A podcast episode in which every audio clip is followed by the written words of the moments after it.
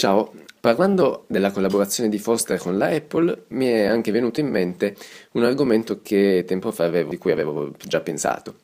cioè quello se Steve Jobs, fondatore della Apple, avesse mai ehm, detto, se avesse preso spunto dalla Olivetti, in quanto ci sono molte similitudini tra le due aziende ed ovviamente eh, la Olivetti è precedente alla Apple. Quindi mi ero informato, anche essendo fan di Steve Jobs, per quello che ha creato a partire dal design, grafica e ovviamente anche l'architettura, con i suoi Apple Store. E dopo aver letto la biografia e anche avendo fatto una breve ricerca, non ho trovato niente che legasse le due figure, appunto Steve Jobs e Adriano Olivetti. Però questo non mi toglie il dubbio che eh, Steve Jobs non abbia preso spunto da, da, appunto dall'Olivetti, perché ci sono molti, ma molti elementi che accomunano le due aziende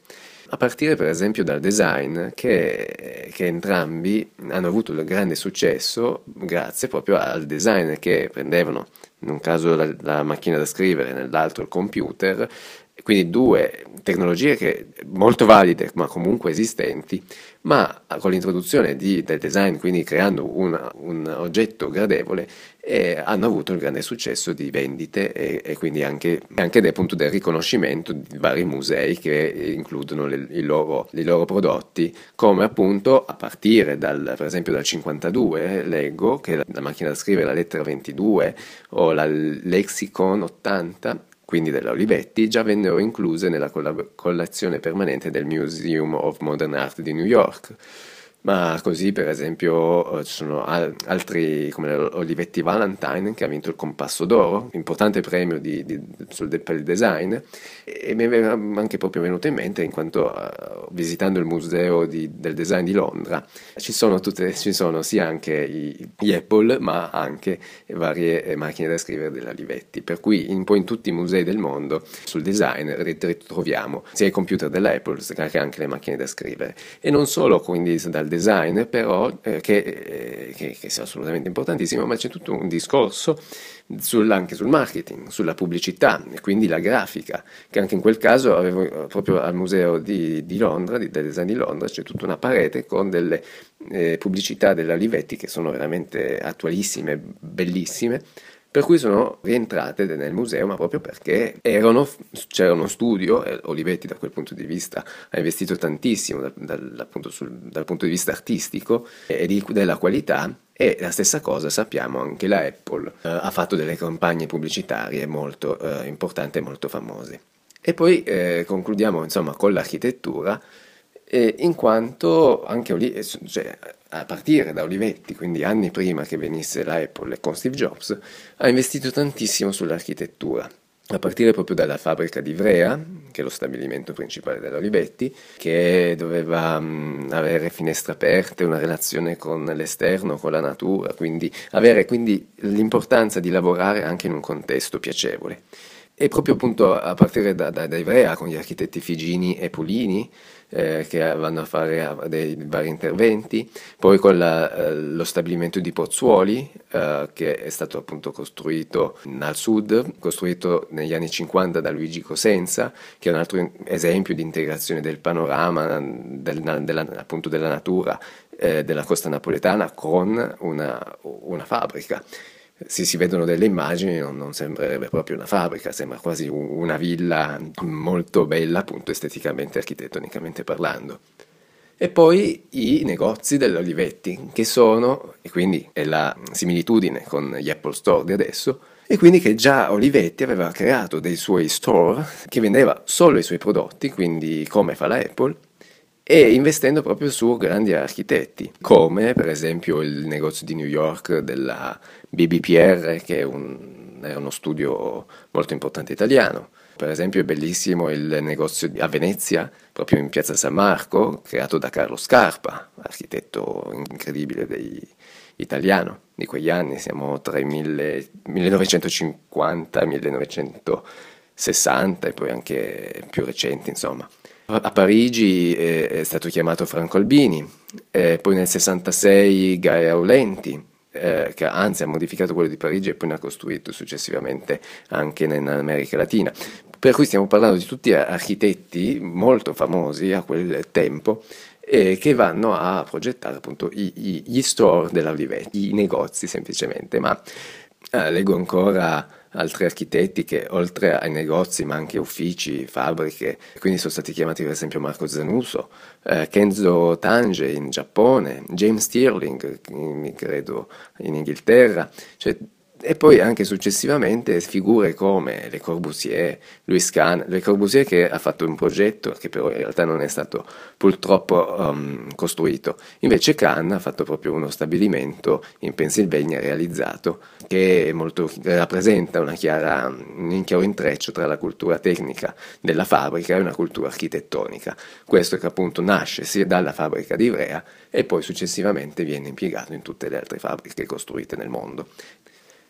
Inoltre, eh, questo è un esempio cioè, che, che, che, faccio io, che appunto mi, mi passa per la testa, eh, che vorrei fare una relazione tra la, la Olivetti Valentine, progettato da Ettore Sotras, e Perry King, comunque che ha vinto il premio del Compasso d'Oro e che è una, una, macchina da scrivere portatile, colorata, normalmente la vedo nelle immagini rossa, ma credo che sia colorata, ed è eh, dalla caratteristica che è dentro una scatoletta con la maniglia che sia portatile, nonostante sia un oggetto bene o male che sta su una scrivania che eh, difficilmente e comunque pesante si può portare in giro. E quindi lo metto a, a confronto con l'iMac della Apple che è il G3 eh, che è il computer appunto quello all-in-one di un po' di anni fa eh, prodotto dal 98 al 2003 che appunto anche questo è un oggetto da scrivania. Però cioè, ha rivoluzionato un po' questo campo proprio perché era bello, ovviamente come abbiamo già detto del design, però colorato. Un computer normalmente era uh, un oggetto triste, no? Invece la, la fama della Apple è proprio questo di aver anche creato degli oggetti belli, colorati, allegri, belli da tenere su una scrivania. E ha la particolarità e anche questo, non essendo, essendo, un oggetto da scrivania, ha una maniglia portatile. Io adesso non voglio dire che proprio addirittura ha copiato una macchina da scrivere con il computer, però comunque da, da, da, da valutare, insomma, da pensare. Anche mi è venuto in mente queste, queste due, due similitudini.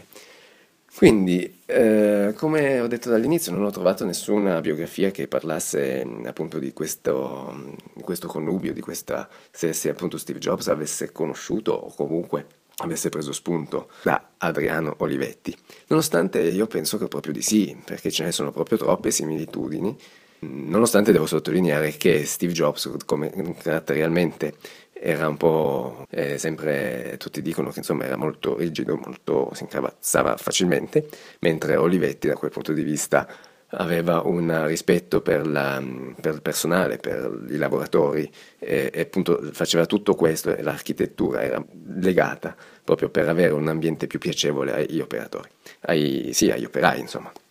Vabbè, lasciando perdere questo discorso, comunque mi piace pensare che questa filosofia di, di Olivetti, che, che, anche si basa tutto il successo dell'Apple, sia basata su dei concetti ideati anni prima da Olivetti, quindi da un italiano. Insomma, mi piace sottolineare il fatto che adesso l'Apple, per quanto è conosciuta e famosa, si basa appunto su concetti italiani.